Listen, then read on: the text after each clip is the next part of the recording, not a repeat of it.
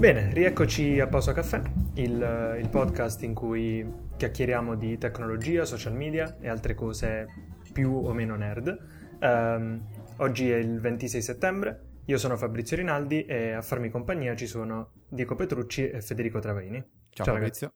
Ciao a tutti. Tutto bene? Sì, dai. Una settimana interessante questa con l'uscita dell'iPhone 5, poi non so ah, voi. Vero. E infatti noi non parleremo di iPhone 5. Esatto. Perché dobbiamo fare, come dire, ci dobbiamo differenziare. No, e la scorsa Siamo puntata... Siamo un po' anche noi. Ah, anche, sì. Ehm... La scorsa puntata, ecco, allora io sto già ricominciando a fare ehm, come ho fatto la scorsa puntata, che gli ascoltatori hanno notato questa cosa. Io mi sforzerò il più possibile, ve lo prometto, di non fare ehm in continuazione, però non vi garantisco nulla. Ok, la scorsa puntata è stata la prima, eh, fantastico, abbiamo cominciato parlando di, di Twitter, ehm, chiaramente. E mentre questa puntata, eh, prima di tutto due parole sulla scorsa puntata, perché noi l'abbiamo registrata prima che fosse aggiornato eh, Twitter per iPad. Ed è stato aggiornato, è stato deturpato in qualche modo perché è diventata un'app per iPhone ingrandita in sostanza. Uh, voi due uh, avete entrambi l'iPad o sbaglio? Sì. E l'avete provata? No, n- non ci ho neanche pensato, solo ho visto due screenshot eh, e non capivo più se stavo guardando l'applicazione per iPhone o quella per iPad. Cioè sembrava di vedere quella per iPhone ingrandita e poi sono fedelissimo a Tweetbot e non ci ho proprio neanche pensato, non mi sfiora neanche questa idea. Ok, Diego? Io non posso parlare in prima persona perché l'iPad è dei miei e lo usano loro, me l'hanno requisito okay. loro. Però mia madre che usa Twitter per leggere notizie ha detto che è stata piuttosto, piuttosto delusa dall'aggiornamento, che non gli è piaciuto e peggio utilizzarlo. Perciò direi che se un utente normale l'ha trovato peggiore. Mm. Beh, sì, sì, no, è interessante, vuol dire che eh, non solo noi nerd o geek, chiamateci come volete, eh, notiamo questi, questi, peggioramenti. E tra l'altro c'è stata anche un'altra eh, piccola novità eh, negativa, eh, ovvero il pieno supporto a If This uh, Then That, eh, un servizio molto interessante di cui si parla parecchio ultimamente, è stato fortemente limitato. Però sembra che la colpa sia in parte anche proprio del servizio stesso che da un anno violava alcune regole, diciamo, di Twitter. Um, andando oltre, Uh, io quando stamattina mi sono svegliato ho fatto quello che faccio sempre, ovvero uh, ho dato un'occhiata ai feed RSS e alla timeline di Twitter.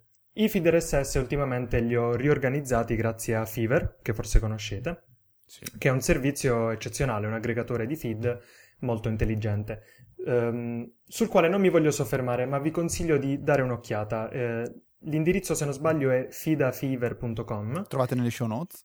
Esatto. è a pagamento però è davvero fantastico, cioè io erano mesi che non riuscivo più a stare dietro agli RSS e con Fever devo dire che ho ricominciato ad amarli. Um, ora, quali feed RSS? Ci sono certi blogger che io seguo molto appassionatamente, uh, come anche Federico e Diego, e ci andrebbe in questa puntata di fare proprio questo, ovvero di dirvi quali sono i nostri riferimenti, chiamiamoli così, più o meno. Uh, comunque, i blogger che, che apprezziamo maggiormente. E io comincerei citando Sean Blanc, perché adoro il modo onesto, semplice e diretto in cui parla. Uh, mi sembra sempre molto equilibrato nei giudizi e lo seguo molto appassionatamente.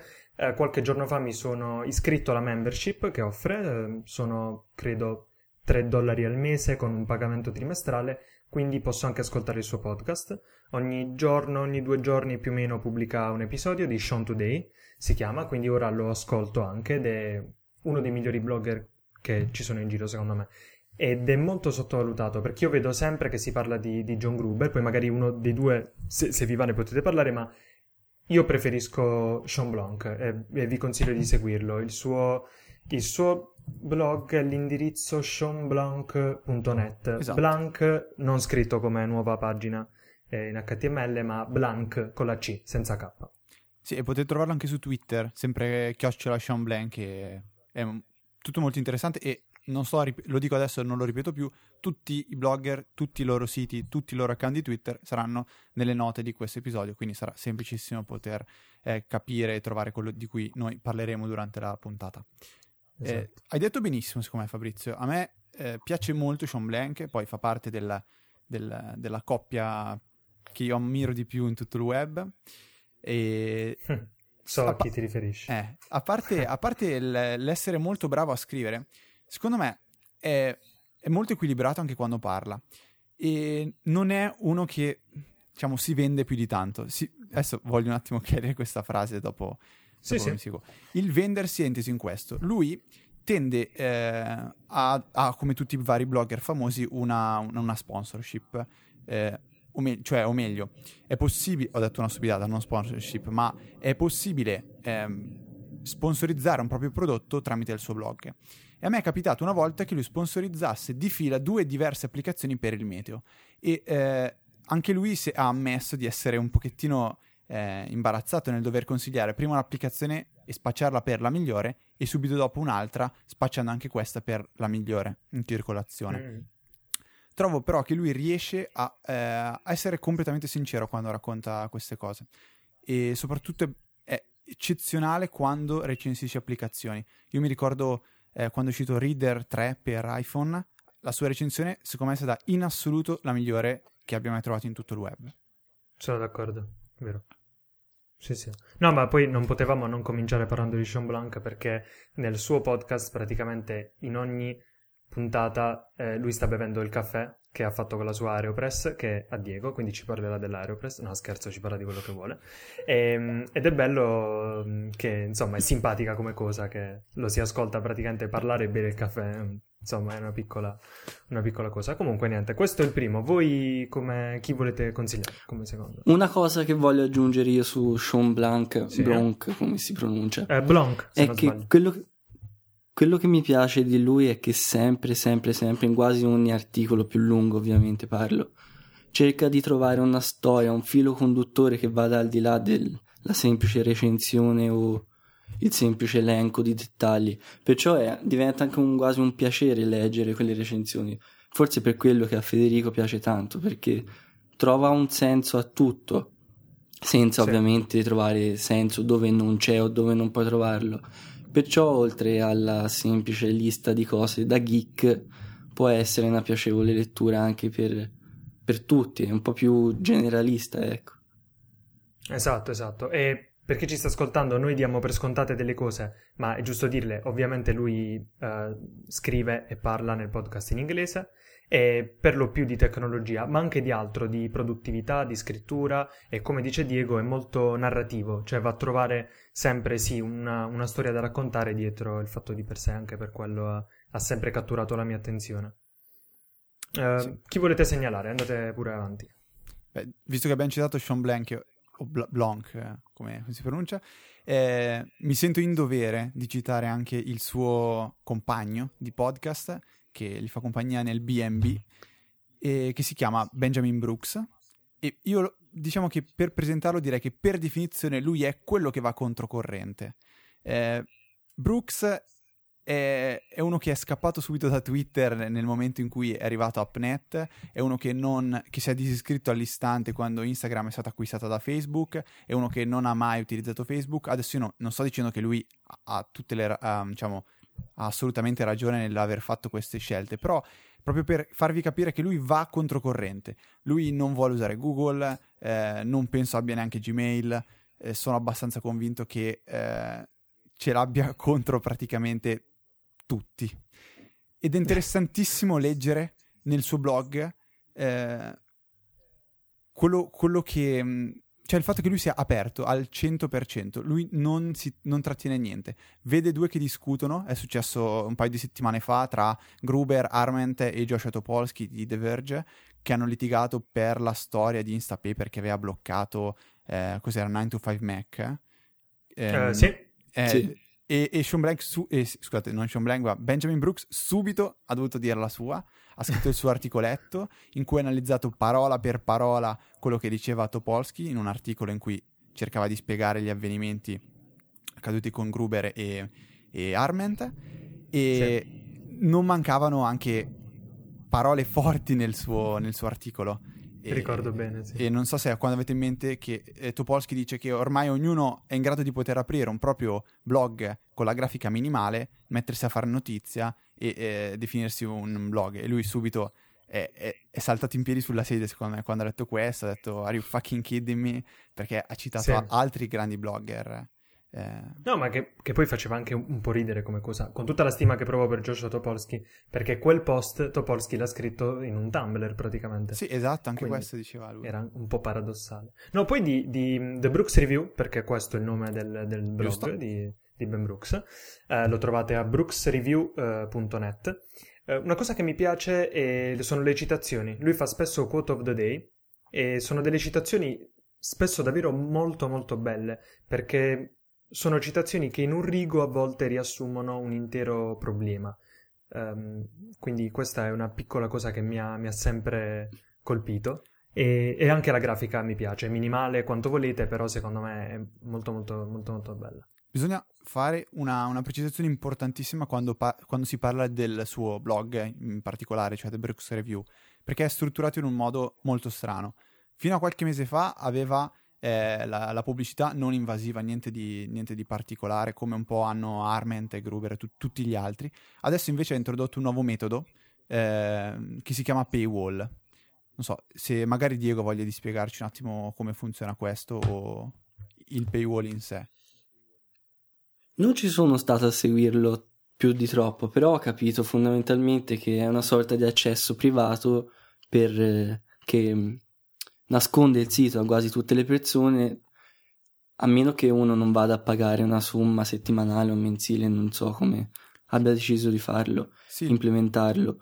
E comunque però decide di offrire i contenuti che scrive dopo una settimana gratuitamente a tutti.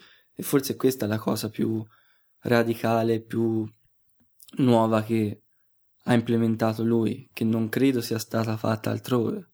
Sì, è, è vero. È una scelta secondo me molto particolare, infatti come dicevo lui, sempre controcorrente, ha fatto questa scelta, dice io voglio dare la migliore esperienza di lettura agli utenti quando arrivano sul mio blog, non voglio che ci siano distrazioni, non voglio che ci sia niente, però io devo anche eh, vivere, e, ehm, anche se in realtà non è il suo full time job, come lo dice lui, il suo blog, a differenza ah, di, ah. di Sean Blank. Esatto, sì. E, e, quindi ha introdotto questo paywall e quindi voi se andate sul suo blog vedete solo gli articoli usciti una settimana eh, dopo praticamente. Che poi è, questa è una novità eh, nella, nella blogosfera, ma se ci pensate probabilmente a ispirare questa scelta è l'editoria cartacea. Per esempio c'è un sito che io seguo eh, sempre, sto sempre a controllare se ci sono nuovi articoli perché è fantastico, credo che lo conosciate, Rivista Studio, ehm, è italiano io e... mm-hmm. l'ho sentito citare da, da, voi, però se dite qualcosa in più a me fa, fa assolutamente piacere. No, è, è, un sito che io ho scoperto casualmente um, di attualità culturale e anche un magazine cartaceo indipendente, quindi non lo trovate in tutte le edicole, dovete andarlo un po' a cercare, ma fortunatamente sul sito um, c'è un elenco di posti in cui potete trovare questa rivista. Comunque il sito pubblica gli articoli delle edizioni precedenti della versione cartacea e, ed è fantastico perché pubblica con un leggero ritardo degli articoli a volte che sono davvero estesi, approfonditi e, e molto molto brillanti. Eh, l'ultimo che ho letto riguardava Louis C.K., lo stand-up comedian americano che, che, che seguo, che, che, adoro personalmente, e mi ha fatto scoprire delle caratteristiche inedite per me di, di questo stand-up comedian, quindi è un blog che vi consiglio di seguire. Ed ecco, tornando a Benjamin Brooks, mi sembra che appunto abbia, come blogger autonomo abbia ereditato questa cosa dall'editoria, eh, diciamo. Ecco tutto qua. Sì. E bene, questo era Benjamin Brooks. Poi c'è un altro che credo che conosciamo tutti molto bene, eh, Marco Arment. Eh sì. Non so se vi va di dire due parole. Diego mi sa grande. che lui è il, eh sì, è, infatti anch'io, anch'io il portatore della bandiera di Instapaper. Sì, non sono così fanatico come mi dipingete, è solo una questione di comodità che l'ho sempre usato. Comunque, Marco, se dovessi descriverlo in una parola, cioè in una frase, in un modo, direi che forse è il più analitico di tutti, di tutti i blogger che ci sono, è meno opinionista, anche se lo è, perché non potresti tenere un blog altrimenti. Però cerca sempre di trovare, probabilmente dal suo passato e presente di programmatore, cerca sempre di trovare dati a supporto de, delle argomentazioni che dà e che fa. Perciò può Vero. essere una, una ventata d'aria fresca rispetto a tutti questi blogger che magari non hanno competenze specifiche ma parlano così per non si sa bene quale sapere che hanno. Invece lui è un po' più analitico, ecco. Sì. No, ma infatti... eh, eh, no, scusa Federico, ehm, di pure. No, dicevo che in effetti è giusto, lui essendo sviluppatore, anche nel suo podcast eh, Build and Analyze, tende ad affrontare tutti gli argomenti un- da un punto di vista più tecnico, eh, un po' come farà il nostro amico Filippo Bigarella su, su TechMind. E quindi lui assolutamente, no- a lui non mancano le competenze. Fabrizio, ti ricevo la parola, scusa.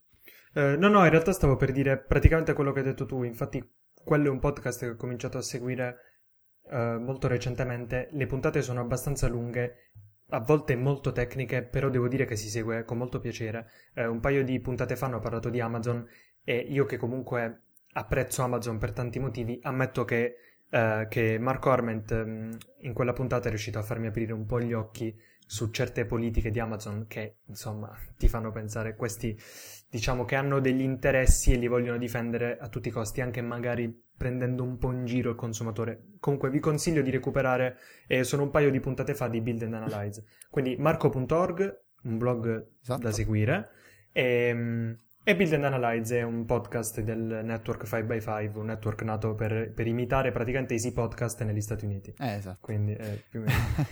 no, mi permetto di consigliare un'altra puntata, secondo me interessantissima, di Build and Analyze, che è quella che risale a quando è, è- è comparso Readability nella forma gratuita. Cioè inizialmente Readability era un servizio a pagamento, dopodiché è, è diventato gratuito e ha introdotto quella sorta di metodo di pagamento agli editori un pochettino strano e Marco spiega tutta la storia della nascita e dell'evoluzione di Readability, che erano degli amici di Marco, che poi si sono rivelati un po' eh, dei doppio giochisti, ecco, passatemi il termine. Io ehm, devo ammettere che ho inizialmente quando ho scoperto Readability ho iniziato subito ad utilizzarlo perché mi piaceva tantissimo la grafica, eh, la semplicità dell'applicazione, eccetera, eccetera. Dopo aver sentito Marco parlare eh, di loro in questa puntata di Build and Analyze, eh, ho fatto fatica veramente a continuare a utilizzare l'applicazione e poi l'ho abbandonata definitivamente quando avevano rilasciato l'applicazione ufficiale per iPhone eh, che ho trovato secondo me terribile. Quindi vi invito a cercare e trovare questa puntata e ascoltarla. No, è interessante. anche, anche a te Fabrizio lo consiglio visto che sei un utilizzatore di... Sì, sì, lo, lo farò senz'altro. Però a questo punto, per par condicio, io vi invito ad ascoltare ehm, Rick Zia- Ziade, Zayade, non, non ho mai capito bene come si pronuncia, ehm, eh, cioè il fondatore di, di Readability, eh, che parla in un podcast anche lui e spiega le sue ragioni, eh, The Big Web Show, è sempre un podcast del network 5x5. Eh, se non sbaglio è proprio l'ultima puntata di molti mesi fa, ma tra poco uscirà la nuova, non è un, non è un podcast ehm, abbandonato, non è, cioè riprenderà. E, quindi potrebbe essere interessante sentire tutte e due le parti, insomma, dire la, dire la. Sicuramente. Ehm, ah, anche Marco Arment si può seguire su Twitter, mi pare che sia proprio chiocciola Marco Arment, no? Esatto, esatto. Sì. Marco Armi. Ok. Ehm, eh, vuoi dire qualcosa? Io, io per Marco Arment ho detto, ho detto veramente tutto. Una cosa che tu Ah, hai ok. detto su Twitter, interessante, è che dovrebbe uscire una nuova sua applicazione. Vero, sì, sì. L'ha, l'ha detto nell'ultimo Build and Analyze. Per adesso ne Ehm, esistono solo due. eh, sì. Non so se conoscete l'altra. Mm, No. Ah, praticamente l'altra applicazione è un semplicissimo esperimento. Lui voleva creare eh, un'applicazione per sua moglie, loro hanno avuto da, eh, recente un- di recente hanno avuto un bambino, era un'applicazione che fosse una specie di eh, orologio, loro chiamano nursery clock. Non, non ho capito Sì. bene cosa serva effettivamente l'applicazione. E il suo esperimento è stato questo: creare l'icona dell'applicazione in modo tale che assomigliasse il più possibilmente a un seno di donna e il centro dell'orologio si può capire che cosa fosse e, e ci sono le lancette. Questo è stato il suo esperimento per vedere se Apple avesse provato un'applicazione simile. L'applicazione è nell'App Store al costo di 79 centesimi, trovate il link nelle show notes, andate a guardarla, fateci caso all'icona e vi rendete conto che assomiglia proprio a un seno di donna.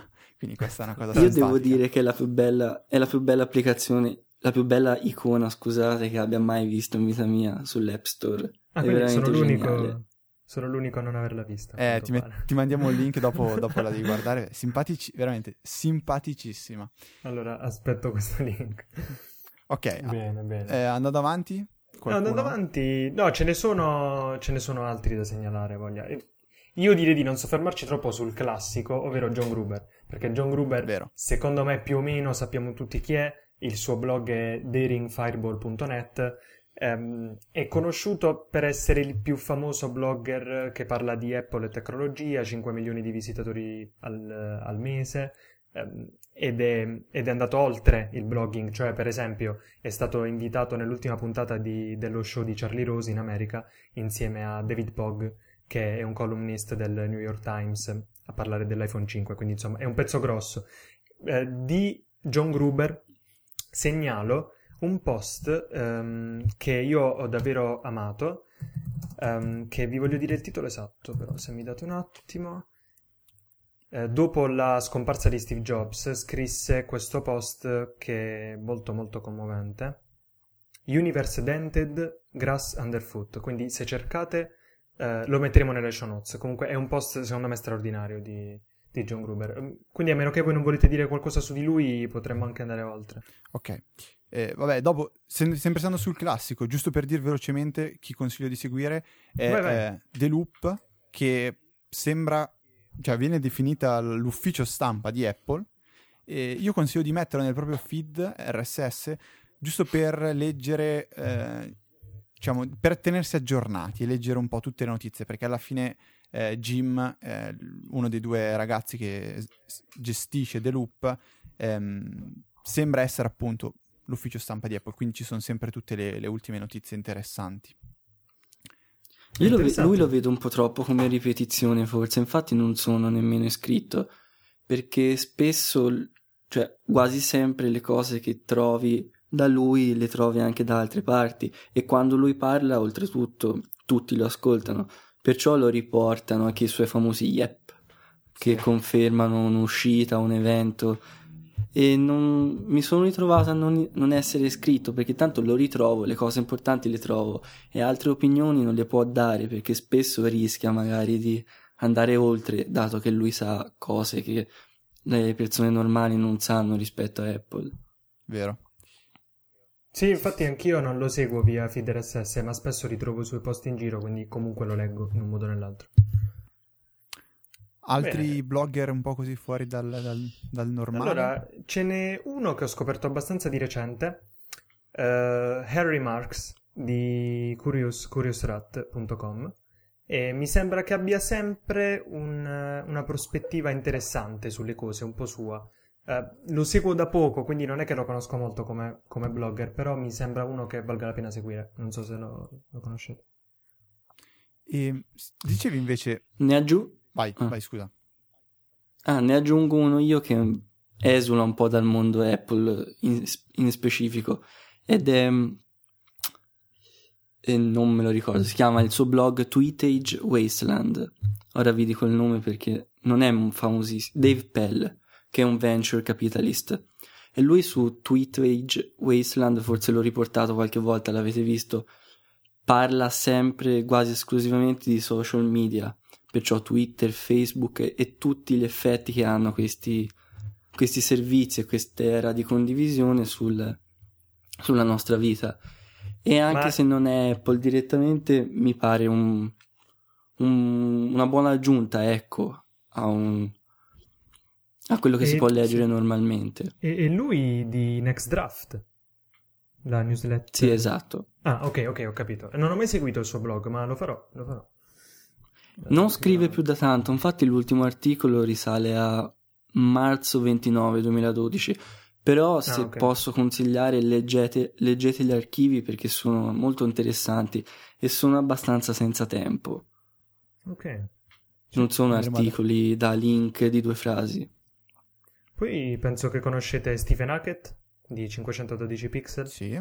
È un bel blog, mi sembra anche sempre molto interessante. Eh, stiamo sempre parlando di blogger che parlano mm, di tecnologia soprattutto direi che era chiaro. Comunque sì sì, è, mi sembra proprio in gamba. Comincerò a sentire anche il suo podcast a breve perché mi sembra interessante anche quello. Quindi consiglierei anche lui perché no. Abbiamo parlato solo di, di, di americani però, io volevo consigliare anche due, due ragazzi eh, italiani. Eh, sì. Il blog sono il Mac Minimalista e Filmmaking. Sono, se non sbaglio, Diego Petrucci del Mac Minimalista e eh, Fabrizio Rinaldi di, di Filmmaking. Due, due, blog italiani interessantissimi, secondo me. Invito Fabrizio anche... Ronaldo, credo che si chiami, magari ti Ro- sbagli. Ronaldo, sì. Eh, sì. Sai che mi viene il dubbio. Ma allora per... poi lo googliamo e nelle show notes metteremo Noi mettiamo i link. Vi consiglio, adesso a parte gli scherzi, io vi consiglio di non limitarvi ad andare sul loro sito se già non l'avete fatto e di eh, iscrivervi al feed RSS. C'è un bel tastino, sono sicuro che c'è sul Mac Minimalista, non so se c'è anche su quello di Fabrizio, che si chiama Archivio, li cliccate, andate a sfogliare tutta la lista degli articoli che hanno scritto dall'inizio dei tempi fino a oggi e sicuramente ci trovate dei titoli super interessanti che vorrete andare a leggere. Io mi ricordo quando avevo scoperto, tra virgolette, per la prima volta il Mac minimalista di Diego, avevo letto di tutto. Cioè, veramente avevo sfogliato dall'inizio alla fine tutto il blog e mi ero letto tantissimo. Eh, di Fabrizio consiglio in particolare eh, i weekly beats perché non, non, non, sono cose che scadono, non sono articoli che dopo un po' non hanno più senso leggere, ma eh, sono sempre pieni di, di, tantissime cose interessanti, oltre ovviamente a tutto il resto che scrive. Adesso, un po' di Bene, dai. Ci sta, ci sta, dai. Eh, no, allora a questo punto approfitto per dire che nella colonna di destra di filmmaking c'è scritto gli articoli migliori. È una selezione di post che sono stati. che hanno, hanno riscosso. No, non dico successo, mh, mm, hanno avuto buoni riscontri, ecco, quindi potrebbe essere un modo per scoprire un po' cosa okay. va scrivendo questo Ronaldo. E. Mh, vabbè, ehm, c'è qualche altro blogger? Abbiamo ancora due o tre minuti che vuoi segnalare? Guarda, volete, in, volete in particolare, non so Diego, io non ho un blogger in particolare, però come dicevi giustamente tu prima Fabrizio, adesso non so, se Diego ha un blogger in particolare, mi, f- fermami che... Un'aggiunta veloce la vorrei fare, sì, e sempre riguardo il panorama italiano. C'è Riccardo Mori che scrive spesso articoli interessanti e scrive più che altro in inglese anche lui, anche se ci sono in italiano, pezzi in italiano nel suo blog lo trovate a morric con la ck.me, cioè mi. E datene un'occhiata perché non scrive tanto, spesso quando scrive scrive cose pensate e lunghe e sono molto interessanti, anche lui parla di Apple prevalentemente. Ho capito. Eh, no, io invece mi stavo riferendo a quello di cui tu, immagino Fabrizio, voglia parlarci, visto che ti sei iscritto recentemente anche alla membership, che è eh, Read and Trust, sì. Praticamente quasi tutti, o meglio, in buona parte delle, dei blogger che abbiamo citato, fanno parte di, di questo, questa boh, setta, no, non so come definirlo, questo gruppo di persone, Read Trust. È, tranne... un vero, è un vero e proprio magazine, ormai. Sì, ormai. Prima era una selezione di eh, scrittori di cui ci si, poteva leggere e fidarsi, diciamo, era, era, pensato così, cioè voi leggete queste persone e fidatevi di noi che sono sicuramente eh, ottimi scrittori. E una, una, segnalazione che recentemente, ehm, se non sbaglio, eh, Brooks se n'è andato da, da Read Trust, giusto per andare un guarda, po' Guarda un po'. e si è lamentato parecchio di questa membership, di cui tu poi Fabrizio immagino ci voglia dire qualcosa, perché i prezzi sono 5 dollari al mese nel caso in cui ci si abboni o 6 dollari per un'uscita singola. E questo a lui sembra un po' del tipo noi non ci fidiamo di voi, quindi vogliamo, vi facciamo pagare di meno solo se vi abbonate, ma se comprate il mese singolo ve lo facciamo pagare di più. Invece di formulare un'offerta del tipo se vi abbonate durante, per tutto l'anno eh, vi regaliamo due, due uscite. E lui, lui ha scritto un articolo in cui si lamentava di questo, secondo me senza troppa ragione. Sì, guarda, eh, allora onestamente questa mi sembra una politica, una, una, polemica un po' infatti superflua, perché alla fine è un business model, se ti va bene ti va bene, se no non glieli dai questi soldi, quindi voglio dire. Comunque io lo comincerò a leggere a breve, Read Trust, ho già letto qualcosa, hanno un tema che affrontano ogni mese, mi sembra molto carino. Visto che abbiamo giusto qualche altro minuto, io direi prima di tutto che abbiamo parlato soprattutto di blogger anglofoni e va bene così, magari in un'altra puntata ci soffermeremo più su di quelli italiani. Um, io aggiungerei al volo The Curious Brain, che è un bellissimo blog. Uh, non mi ricordo purtroppo il nome del blogger perché non è molto in primo piano. Uh, comunque è un bel blog in cui vengono segnalate cose interessanti, immagini particolari, video musicali uh, particolari, di certo non quelli mainstream. E quindi è una persona questa che trova cose interessanti nel web, ma davvero molto interessanti e insolite. Io non so come ne faccia a trovare tante, ma è davvero da aggiungere feed RSS, The Curious Brain. Um, Benjamin Brooks abbiamo detto, rivista studio l'abbiamo detto. Um, al massimo un, un'aggiunta potrebbe essere COT, non so se lo conoscete, k-o-t-t-k-e.org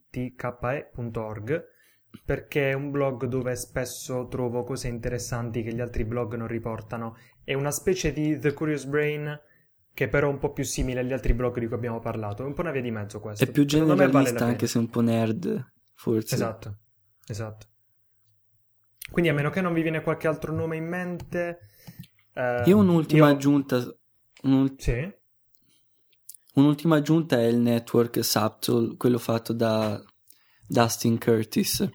E soprattutto c'è anche un account Twitter che non, non ricordo e poi lo metterò nelle note dell'episodio che raccoglie i migliori articoli di tutto il network credo si chiamano featured e li, ris- li, mette su questo account Twitter. E secondo me seguire questo account è molto interessante perché sono tanti argomenti, tante persone diverse che parlano di cose anche al di fuori della propria sfera come potrebbe essere Apple o tecnologia Perciò potrebbe essere un'aggiunta tipo Kotkey o The Curious Brain che esula un po' ma è comunque interessante. No, ma infatti quel, quell'account Twitter è, è, fantastico perché sì, è una selezione dei post migliori, eh, non è invasivo, eh, non avete ogni ora il tweet, leggete questo post, eh, però a volte ci sono davvero delle perle. Anche eh, Subtle eh, è stato al centro di qualche polemica perché per qualcuno quello che è partito come un network dei blogger migliori che si trovano in circolazione, eh, e segnaliamo con una puntina d'orgoglio che c'è Federico Viticci, italiano, nel network. Verissimo. Anche se non scrive moltissimo su Subtol perché chiaramente è impegnato quasi full time con Mac Stories. Però, insomma, è bello che faccia parte del network con italiano. E, ehm, e e dicevo, è stato il centro di qualche polemica perché è partito appunto come una selezione eh, di un'elite, diciamo, di blogger migliori, ha allargato le, le, braccia e ha messo un po' tutti, ora si trovano blogger più o meno bravi, qualcuno ha detto che è diventato un po' un network di blogger mediocri, però mm, a me sembra che si trovino sempre delle cose interessanti da leggere sui loro blog, quindi insomma, lascio a voi il giudizio, ecco. Va, va, di certo va, va scoperto perché è molto interessante come esperimento. Ah, il feed era... l'account Twitter era subdolfeed, chiocciola subdolfeed, e attenzione, subdol è scritto con la V, e questo nome è abbastanza orrendo, infatti lo vorrebbero cambiare, eh, è tornato sui suoi passi il fondatore, però per ora si chiama ancora Subdol, quindi con la V, attenzione. Ehm, bene, più o meno mi sa che quello che volevamo dire l'abbiamo detto, che ne dite? Sì, mh, mm, ci sarebbe da parlare ancora tanto, però potremmo magari pensare di eh, lasciare qualcosina fuori onda. No, ma infatti, guarda, sì, eh, i blogger sono tanti, sicuramente noi nei feed RSS ne seguiamo davvero tanta di gente, o su Twitter, dove preferite, quindi qualcosa ci è sfuggito e ci verrà in mente. Però io invito anche voi ascoltatori a segnalarci quali sono i vostri autori preferiti, perché io personalmente preferisco seguire i blogger alle testate importanti. Per carità, io seguo The Verge, eh, seguo que- i blog importanti o, o, tra quelli italiani eh, saggiamente, ma ecco per dire saggiamente io lo seguo sempre perché conosco le firme, conosco Maurizio Natali, conosco il, il razziatore, li, li, li seguo, so, so, chi sono, qual è il loro punto di vista sulle cose. Mentre magari una testata come Mashable, Engadget li leggo, ma a me piace sapere chi c'è dietro il post. Allora, quando io leggo Sean Blanc, io so chi è Sean Blanc, allora me lo immagino, cioè so, entro un po' nella sua testa e diventa anche un po' come un amico. Perché quando c'è l'evento Apple, c'è la novità nel campo della tecnologia, eccetera, eccetera, io mi, quando mi viene in mente Sean Blanc, John Gruber, Steven Hackett, quello che mi viene in mente non è ok, vediamo che hanno scritto perché devo informarmi. Quello che mi viene in mente è vediamo cosa dice il mio amico Sean Blanc. Può sembrare una cosa idiota, però è, è questa la mia percezione, no? Hai fatto, hai fatto centro, secondo me, invece. Hai detto proprio giustissimo. Sì, non lo è affatto idiota. Ah, ok. Anzi. Mi fa piacere. ok, e, bene, bene. Allora, mm, direi che ci siamo detto, detti tutto. Um, come dicevo prima, vi invitiamo a interagire con noi. Uh, siamo su Twitter, il podcast è su Twitter, um, l'account è Pausa Caffè Pod. Um, quindi twittateci, diteci cosa ne pensate di questa puntata, ascoltate la precedente e nella prossima magari risponderemo anche alle vostre domande se ne avete. Io sono su Twitter Linuz90, poi c'è Federico Travaini che è Fede Travaini e Diego Petrucci è Diego Petrucci. Uh, quindi potete anche farci sapere singolarmente, insomma, le, le vostre opinioni, le vostre idee, i vostri suggerimenti. Noi li aspettiamo ansiosamente. Io ho detto tutto, ragazzi. Ok, allora grazie Fabrizio e un saluto a tutti. Eh, grazie. Ciao Diego. Ciao a tutti. Ciao ragazzi.